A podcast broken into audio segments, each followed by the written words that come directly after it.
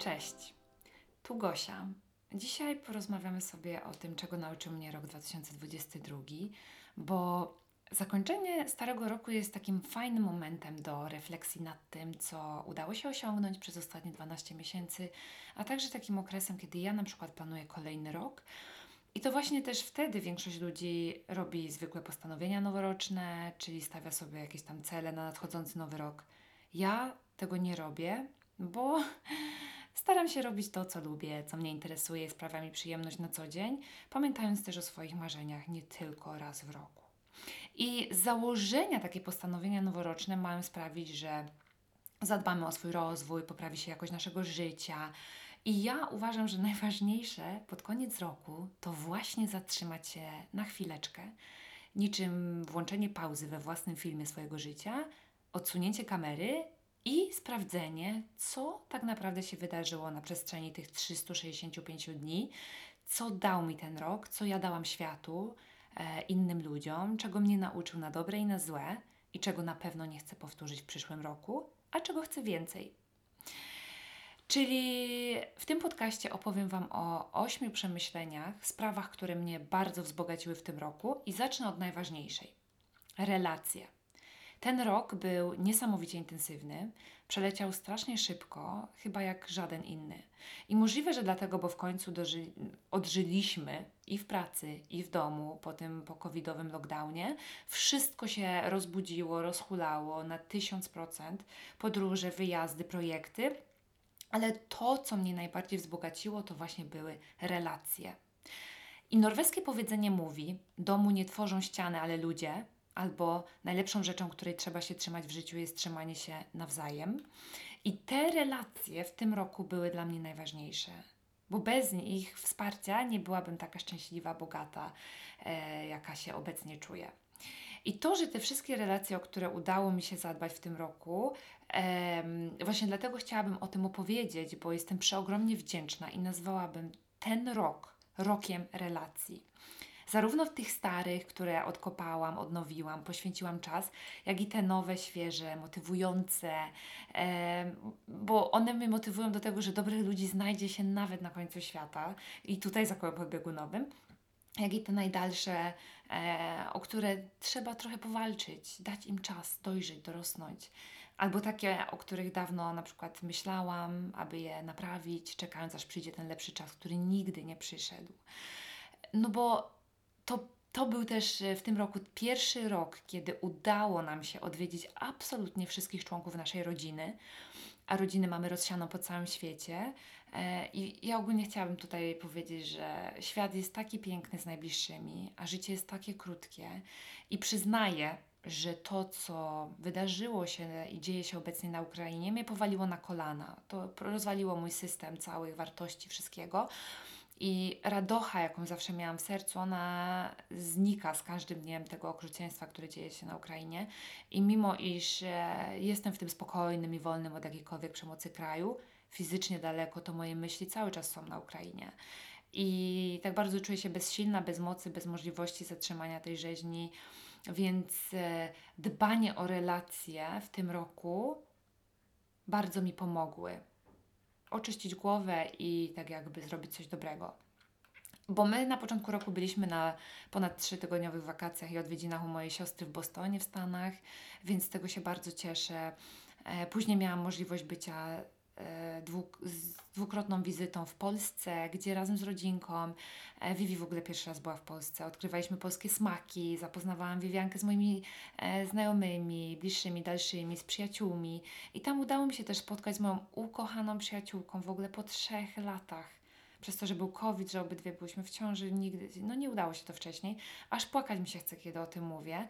Um, tego też nie koniec, bo po, od, odwiedzili nas moi rodzice tutaj dwa razy, Zdena rodzice też byli, e, Zdena siostra była na trzytygodniowych odwiedzinach ze swoją córeczką i skończyliśmy ten rok wakacjami w Tajlandii z teściami. Było naprawdę bardzo dużo czasu spędzonego z ludźmi, z rodziną, z bliskimi, czasu, który jest tak ważny i który już na zawsze zapisze się na kartach pamięci, nie tylko u Wiwianki, ale u tak wielu innych ludzi, u mnie na pewno. I czasu, który jest moim zdaniem bezcenny. Nie da się go niczym zastąpić, nigdzie kupić na Allegro, no bo przecież nie ma sklepu ani magazynów z rodziną, z przyjaciółmi, więc e, zbyt często moim zdaniem słyszę się, że ludzie niestety nie mają przyjaciół albo nie utrzymują kontaktu z rodziną. I mam wrażenie, że za często zapominamy o tym, że każdy związek opiera się właśnie na takiej odpowiedzialności za drugą osobę i za poświęcony czas tej drugiej osobie. Bez względu na to, czy jest to przyjaciółka, mama, tata, babcia, czy dobry znajomy, w każdym razie ktoś, na kim nam zależy, bez kogo nasze życie byłoby obo- ubogie, puste albo nie takie samo, jakie jest. No i ten trudny rok, bo mówię tutaj o Ukrainie, spowodował, że ja naprawdę zaczęłam się zastanawiać nad tym, czy ja zawsze miałam czas, by być z bliskimi mi osobami wtedy, kiedy mnie najbardziej potrzebowały. I ogólnie mam takie rozkminy w ogóle teraz, że przyjaźń i dobre relacje to jest naprawdę bezcenny dar którego nie można zmarnować i o który trzeba dbać i pielęgnować. Nie narzekać, ale doceniać. Bo jak to mówią Norwegowie, det är icke selvfølge. To nie jest oczywistość. To są wartości, których kupić się nie da za żadne pieniądze, bo relacje są bezcenne, dobre relacje. I, i, I tak naprawdę w obecnej sytuacji wojny, niepewności, nie wiemy, co się stanie jutro. Nic nie jest stałe, nic nie jest pewne, a my często ją zbyt często odkładamy rzeczy na drugi plan, na później. Tak jakby to później magicznie miało powrócić i być tu i teraz. I takie dbanie o relacje nie jest wcale łatwe. Nie jest łatwe, bo ten rok pokazał nam, że to boli, że relacje bolą i jak chcesz o nie zawalczyć, to musisz zmienić się trochę nastawienie, myśli, znieść ból, niewygody, cierpienia też, ale włożony ogrom planowania, na przykład, który my mieliśmy, dopasowywania naszych planów do innych, e, często nie lada takie tetris logistyczne, wymagał poświęcenia czasu od nas i wysiłku z naszej strony, ale jestem mega szczęśliwa za to, że to zrobiliśmy. I mimo, iż nie zawsze było kolorowo, to dobre relacje i czas poświęcony innym bardzo mnie wzbogacił. I mam też nieodparte wrażenie, że żyjemy w czasach, kiedy uczy się nas mówić nie do relacji i zbyt często mówić nie. Do wszystkiego najlepiej powinniśmy uczyć się tej asertywności i mówić nie do relacji, które są złe, nic nie wnoszą w nasze życie itp. itd. Ale tak naprawdę może to być też taka przykrywka do tego, żeby przestać pracować nad sobą i nad budowaniem relacji na nowo. A przecież najwięcej dowiadujemy się o sobie od innych. I, mm, i muszę teraz tutaj też dodać, że ja nie zawsze otaczam się tylko kochanymi ludźmi, którzy mnie kochają i mamy świetne relacje, ale bardzo też cenię sobie spędzanie czasu z ludźmi, którzy myślą inaczej niż ja. I zwłaszcza zawodowo, bo mnie to bardzo wzbogaca. Doceniam też ludzi, którzy się na przykład ze mną nie zgadzają i nie boją się tego powiedzieć. I też to polecam dalej e, i Wam. Ale idźmy dalej, bo ten rok wzbogacił mnie również o naukę nowej rzeczy. Zawsze wierzyłam w to, że fajnie jest się uczyć nowych rzeczy i w tym roku tam, tam, tam, tam, udało mi się to. A mianowicie zaczęłam robić na drutach.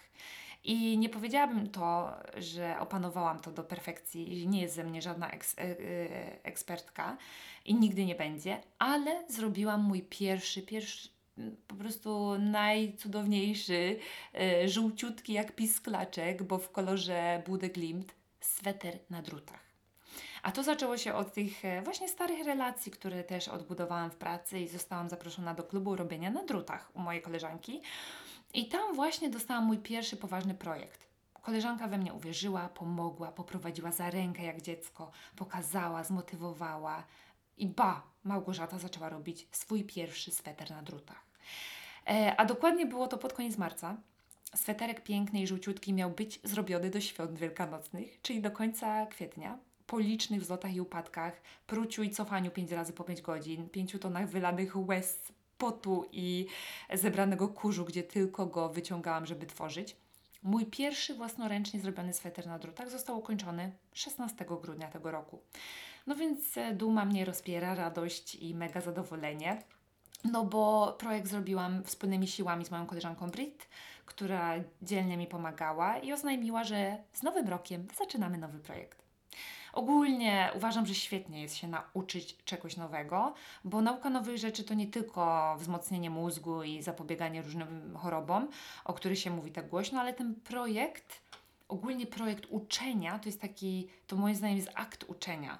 I to czyni nas też szczęśliwszym, e, szczęśliwszymi i wzbudza kreatywność, i też z jakiegoś raportu wyczytałam, że nauka czegoś nowego w jednej dziedzinie przekłada się na przykład na większą kreatywność w innych dziedzinach i w innych obszarach. I ćwicząc mózg, uczymy się tworzenia powiązań między pozornie takimi niepowiązanymi rzeczami. Innymi słowy, ciekawość i kreatywne myślenie idą e, są hondi honska po norwesku, czyli jak ręka w rękawiczkę, a po polsku powie się to jak ręka w rękę. No więc e, to moje takie największe odkrycie, że związane z robieniem na drutach. E, I to, co ja teraz patrząc na ten sweter widzę, to fakt, że mam wrażenie, że robiąc na drutach, zatrzymałam czas w kłąbce wełny. Naprawdę, bo ja na tym tyle godzin straciłam, że, że zatrzymałam ten mój czas w tym swetrze.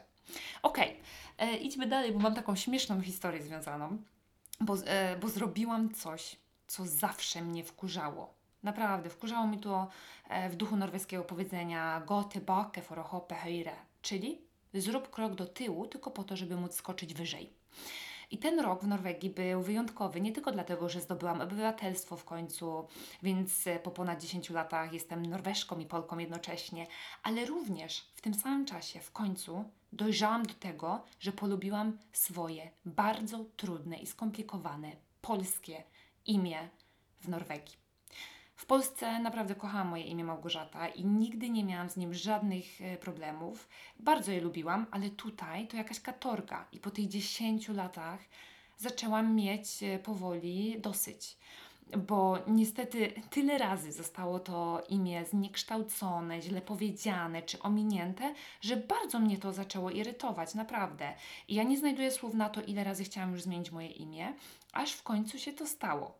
Któregoś pięknego dnia kolega z pracy, podczas kiedy płynęliśmy łódką 10 godzin, on powiedział mi, Gosia, jak tak bardzo Cię wkurza to imię, e, to zrób sobie, on na mnie mówi Magda ogólnie, nie? Także mam też inne imię.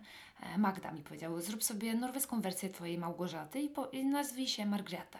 No i stwierdziłam, że to jest świetny pomysł, no i aplikowałam i zrobiłam, no bo lubię to imię i nie chciałam go zmieniać, więc stwierdziłam, że zrobię z niego norweską wersję. Jest dużo dziewczyn, które to robią tutaj też.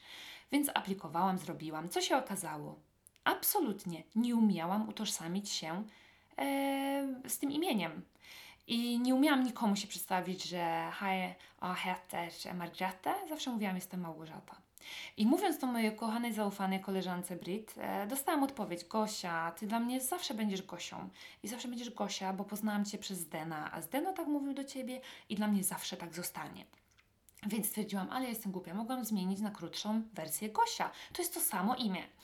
I na pewno łatwiej będzie Norwegom wymawiać, bo cały czas słyszę Gosza na przykład, to już jest lepiej niż mal, Malformata zamiast Małgorzata. Więc aplikowałam po raz drugi i zmieniłam z, e, z Margretę na Gosia.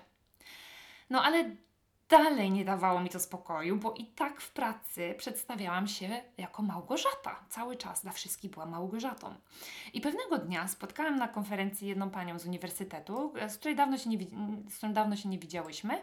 I jak mnie tylko zobaczyła, to mówi, jej, cześć, jak cieszę się, że akurat Cię widzę, bo w końcu nauczyłam się wymawiać Twoje imię.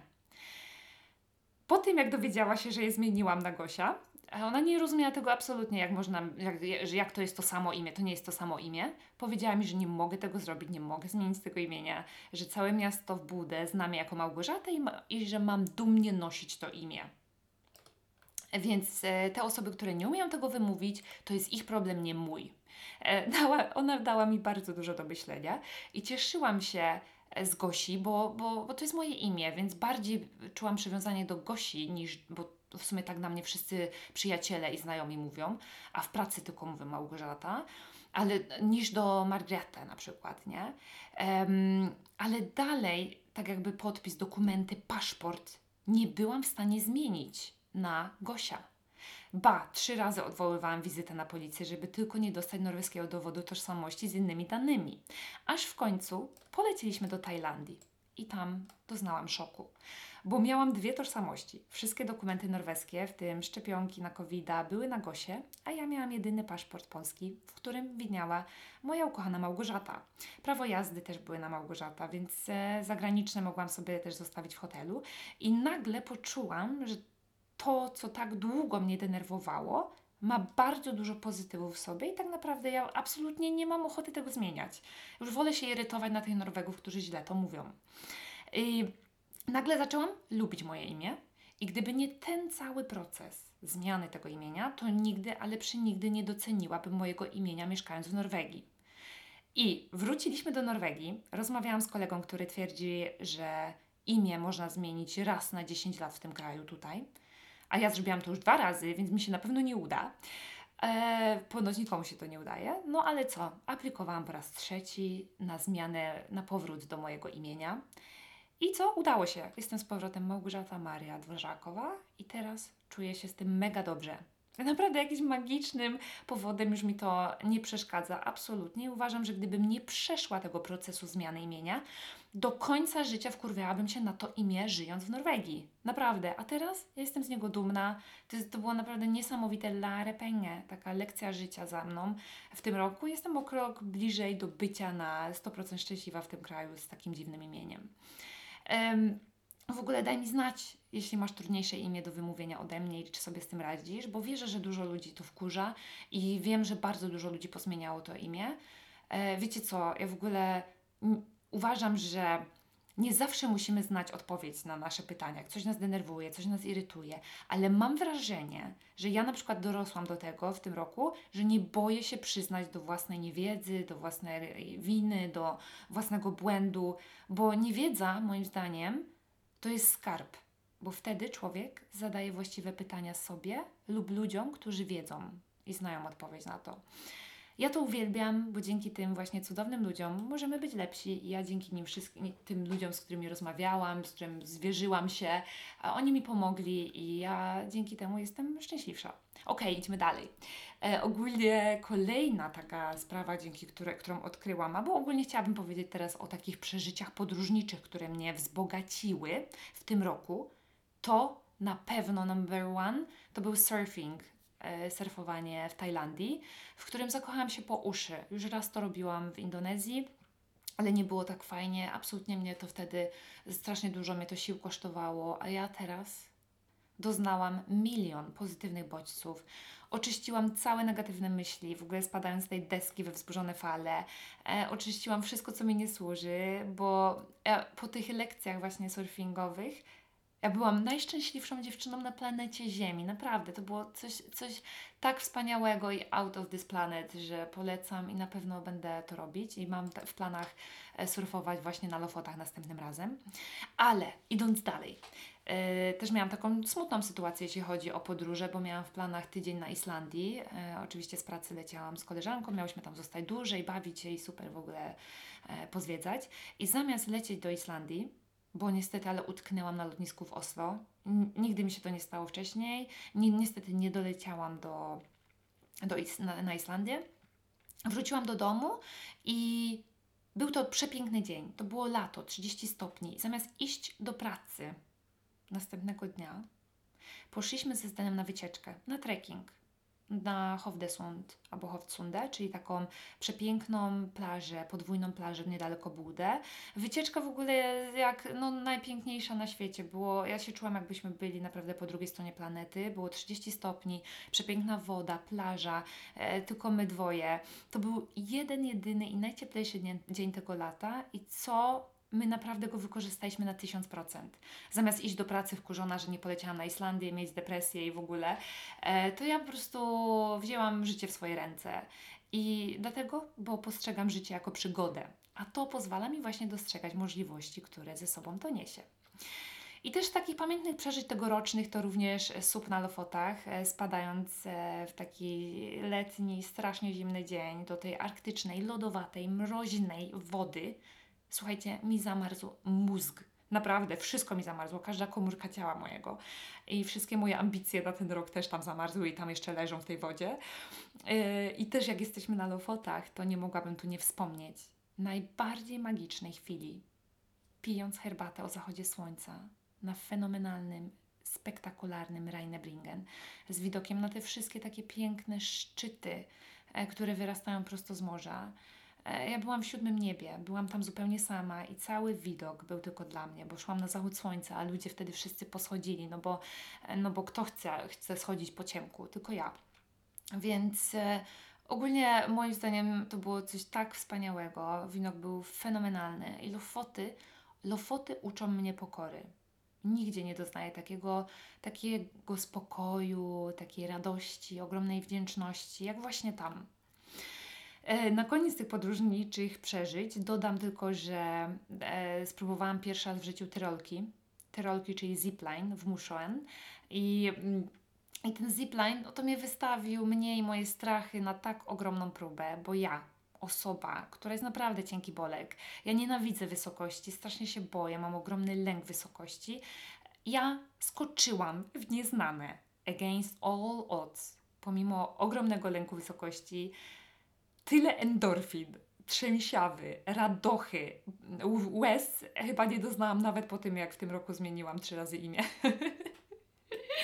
I do ostatnich takich przeżyć, e, jeśli chodzi o podróże, to na pewno speedboat, e, czyli taka szybka łódka do najsilniejszego prądu morskiego w Salzstraumen, tutaj u nas w Budę, w najpiękniejszy jesienny, cieplutki, słoneczny dzień. To był dla mnie w ogóle fenomen. Ja jeszcze takiego pięknego dnia w październiku poza urodzinami Vivi nie przeżyłam tutaj nigdy. Na pewno zapisze się w mojej pamięci na długo. Polecam wszystkim. I to też możecie znaleźć u mnie na blogu. No ale jeśli właśnie chodzi o bloga, e, to w tym roku na spokojnie w końcu długo odkładany projekt się spełnił. Otóż zrobiliśmy nowiuteńką stronkę, zaprojektowaliśmy od początku do końca, stworzyliśmy też sklep z naszymi produktami, bo tak długo pytaliście o plany podróży na Lofoty, o tapety na telefon z zożunią, o przewodnik po Lofotach, zarówno w formie e-booka, jak i w formie drukowanej, który jest już dostępny. I był to projekt długi, bo czteromiesięczny, ale cieszę się, że w końcu się pojawił sklep, bo to ułatwiło mi przybliżyć Wam Lofoty i kawałek tej cudownej naszej codzienności, bo właśnie takie najzwyklejsze tapety na telefon, one powstały z myślą o tych, którzy może nigdy z różnych powodów nie będą w stanie tutaj przyjechać albo wybrać się na najdalej odległy archipelag wysp Svalbard, na Spitsbergi. I jeśli chodzi też o bloga, to zostałam przecudownie zaskoczona, bo sam ambasador Norwegii w Polsce zaprosił mnie w tym roku do projektu People Stories, którego celem jest ukazanie relacji polsko-norweskich. I projekt polegał na nagraniu kilkunastu krótkich filmów, takich dokumentalnych, poświęconych osobom związanym z Norwegią i z Polską, które mogą opowiedzieć o życiu w tych krajach. Ja byłam głosem Polki mieszkającej w Norwegii, która pokochała norweski friluftsliv. Możecie zobaczyć na Instagramie albo na e, ambasadzie norweskiej w Polsce. E, ale poza mną były naprawdę cudowne osobistości, takie jak Nina Witoszek, e, polsko-norweska badaczka literatury, historyczka kultury i pisarka, czy moja ukochana Ilona Wiśniewska, którą też miałam ogromną przyjemność poznać osobiście w Budę e, i wypić z nią kawę. To wspaniała osoba w ogóle, jak jej nie znacie, to jest reporterką, fotografką, autorką książek takich jak Białe, e, Zimna Wyspa Spitsbergen, Hen czy Lód. I to był naprawdę świetny projekt, który miał pokazać, że Polacy mieszkający w Norwegii są bardzo różni. I miał też przyczynić się do zmiany, niestety, ale tych ciężkich stereotypów o Polakach, którzy przyjechali do Norwegii. I często w mediach słyszy się bardzo dużo o Polakach, którzy przyjechali tu sobie dorobić, zarobić, uciec, później oczywiście z gotówką. Takich, którzy są marudzący, którzy nie lubią tego kraju, nienawidzą go, mm, których jest tutaj na pewno też dużo. Ale kapitalnie, że właśnie w tym samym czasie, kiedy światło ujrzała książka "Jeg er ikke polakken din, czyli Nie jestem Twoim Polakiem, opowiadająca o rasizmie, w tym samym czasie się pojawiła. I chciałam też tu powiedzieć krótko o tej książce, bo bardzo dużo osób mnie o to pytało. Ogólnie przyznam, że ciężko było mi ją czytać. I ciężko mi się ją czytało, bo czytałam ją z łzami w oczach, ze zdenerwowaniem, z bólem w sercu. E, Tyle tych złych emocji ja tutaj nie przeżyłam w tym kraju. Może miałam szczęście, ale moje takie pierwsze spostrzeżenia po przeczytaniu tej książki były takie, że super, że Ewa podejmuje temat rasizmu w Norwegii, temat stereotypów i mówi o swoich odczuciach i takich ciężkich doświadczeniach. Brawo! Natomiast widzę niebosiężną różnicę w tym, z kim rozmawiasz, kogo o co pytasz oraz w tym, gdzie mieszkasz w Norwegii. I Ewa opisuje doświadczenia z życia Polaków, głównie mieszkających na południu Norwegii. Podaje tylko jeden przykład z północy, rozmawiając z moją Iloną. I ja sama mieszkałam, miałam to szczęście też, że mieszkałam w obu częściach kraju i na własnej skórze doświadczyłam, że życie na północy jest naprawdę zupełnie inne. Nie da się zgeneralizować Polaków mieszkających na północy i na południu. I na południu, i tak samo Norwegów, bo głównie o, Norweg, o, Norwegów mi tu chodzi. I na południu jest dużo więcej też imigrantów, przesiedleńców, emigrantów, jest mnóstwo Polaków. Przez to stosunek Norwegów do nich jest zupełnie inny niż e, w północnej części tego kraju, no bo o wiele łatwiej jest im generalizować. I my na północy mamy świadomość tego, że bez imigrantów, bez uchodźców i każdego, kto tylko chce tu zamieszkać, nie mamy prawa bytu, bo jednego dnia my tutaj stąd znikniemy, tu jest tak mało ludzi. Stąd relacje są o wiele cieplejsze, są dużo lepsze i naturalniejsze moim zdaniem. I sama doświadczyłam naprawdę oziębłości na południu i bardzo pozytywnie zaskoczyła mnie i zaskoczyłam się po przeprowadzce na północ. Moim zdaniem Ewy książka to jest idealna książka dla Norwegów, którzy są zaszufladkowani, mają pozamykane myślenie na inność i głęboko wierzą w to, że wszystko co norweskie jest najlepsze. Na pewno będę rekomendować Norwegom, bo Ewa fajnie opisuje Polskę, której, mieszkań, y, której mieszkańcy tego kraju może nie chcą znać. Natomiast nie jest to książka dla wrażliwych Polaków, bo po niej stan psychiczny może naprawdę ucierpieć. Smutna i koncentrująca się naprawdę na takich ciężkich historiach, e, bo o tym głównie opowiada. A ja się też tak zastanawiam, fajnie, że o tym mówi, super, że, że podjęła tematykę rasizmu, ale kiedy opiszemy pozytywne historie, dając powód do zmiany stereotypów na temat Polaków w Norwegii? Uważam, że zbyt dużo czasu i energii poświęcamy właśnie na to, żeby skupić uwagę na Polakach w roli kozłów ofiarnych, a Norwegach jako takich rasistach. W mediach mówi się naprawdę dużo o Polakach, którzy zabierają pracę Norwegom, są szykanowani, mobowani, e, przywieźli covid w ogóle, e, przeżyw- no tacy, którzy przeżywają dramaty życia w tym kraju cytuje się takie ciężkie i najgorsze przypadki i słyszy się najsmutniejsze historie.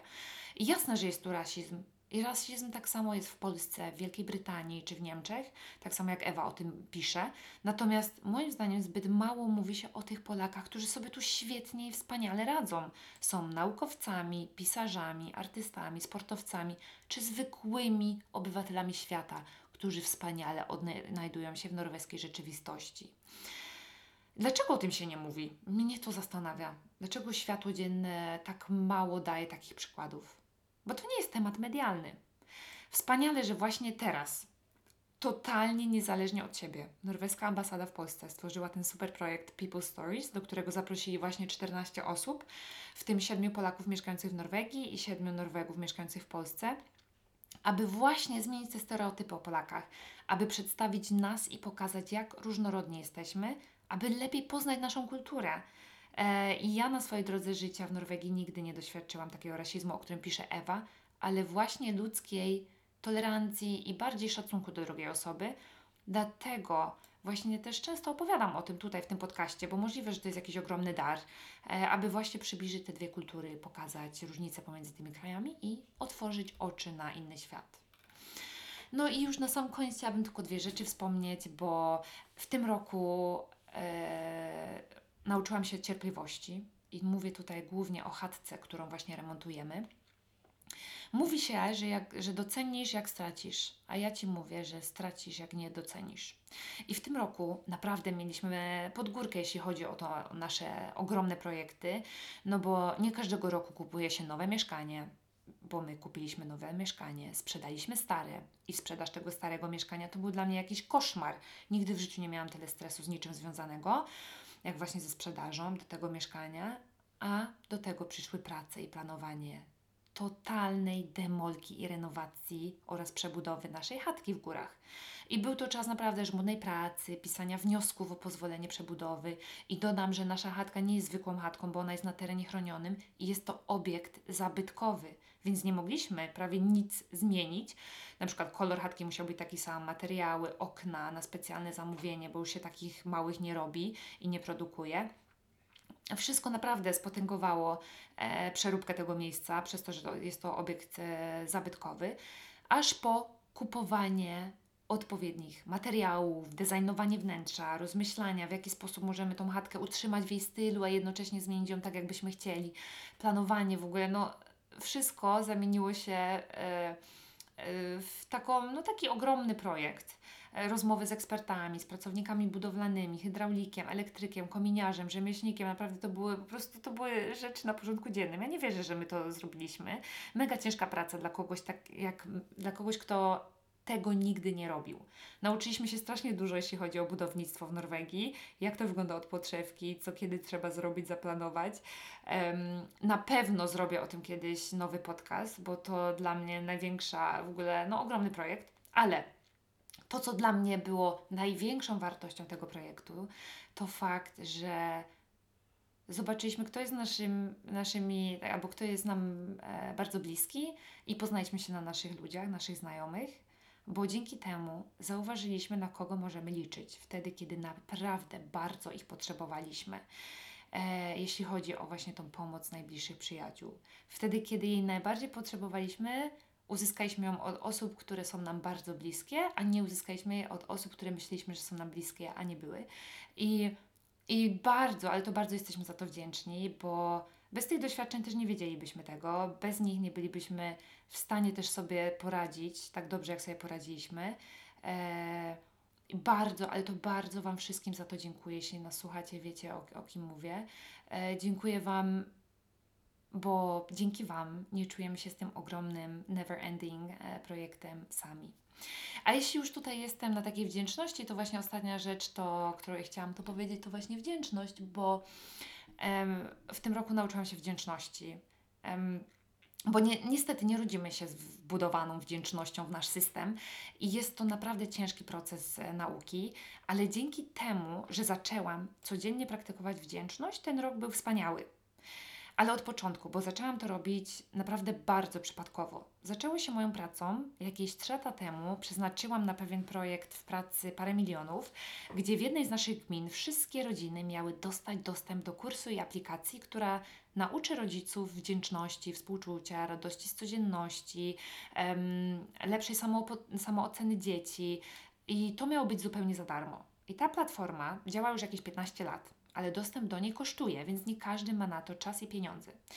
I w tym moim projekcie i w tym roku ten projekt po dokładnie w sumie trzech latach od momentu, kiedy ten nasz projekt się zaczął, w końcu dostaliśmy pierwsze badania zrobione przez Uniwerek e, pod tytułem takim, że oni sprawdzali, czy mieszkańcy tej gminy używali tej aplikacji, skorzystali z kursu, czy rodzice byli zadowoleni, czy byli w stanie korzystać z tych narzędzi, żeby budować dobrą samoocenę dzieci i młodzieży. I i ogólnie polepszać relacje rodziny. I tutaj taka też mała dygresja, bo w naszym projekcie wszystko, ale to wszystko musi być oparte o wiedzę, knowledge based, więc każdy jeden projekt jest badany przez sztab naukowców. Czasem nawet więcej kasy oni dostają niż te biedne powiaty, no ale cóż. I po tym, jak właśnie ten projekt właśnie miał się skończyć, zapytałam, czy też mogę dostać dostęp do kursu. Oczywiście zmotywowana tymi super rezultatami tych, tego raportu z uniwersytetu. Mm, nawet nie wiedziałam kiedy, a zaczęłam robić te proste ćwiczonka razem z Wiwianką podczas obiadu, podczas wspólnej kolacji, podczas e, mycia się, które obecnie naprawdę ona nienawidzi, czy podczas czytaniu, czytania książek albo dobranocek. I w nim jest parę kluczowych pytań, które naprawdę zmieniły moją codzienność. Każdego wieczoru przed snem miałam zapytać Wiwianki, co jej się najbardziej podobało w ciągu całego dnia co było dla niej ciekawe, czego chciałaby więcej, za co jest wdzięczna. I nawet w złym dniu trzeba było znaleźć coś dobrego. I takie pytania powodują, że tak jakby zmieniasz w mózgu swój system i zaczynasz doceniać małe, dobre rzeczy w ciągu dnia. Metoda ta uczy też akceptacji wszystkich emocji, dostrzegania tych dobrych, cennych, w innych, e, cennych e, wartości i cech w innych ludziach, jak i u siebie i też traktowania siebie czulej.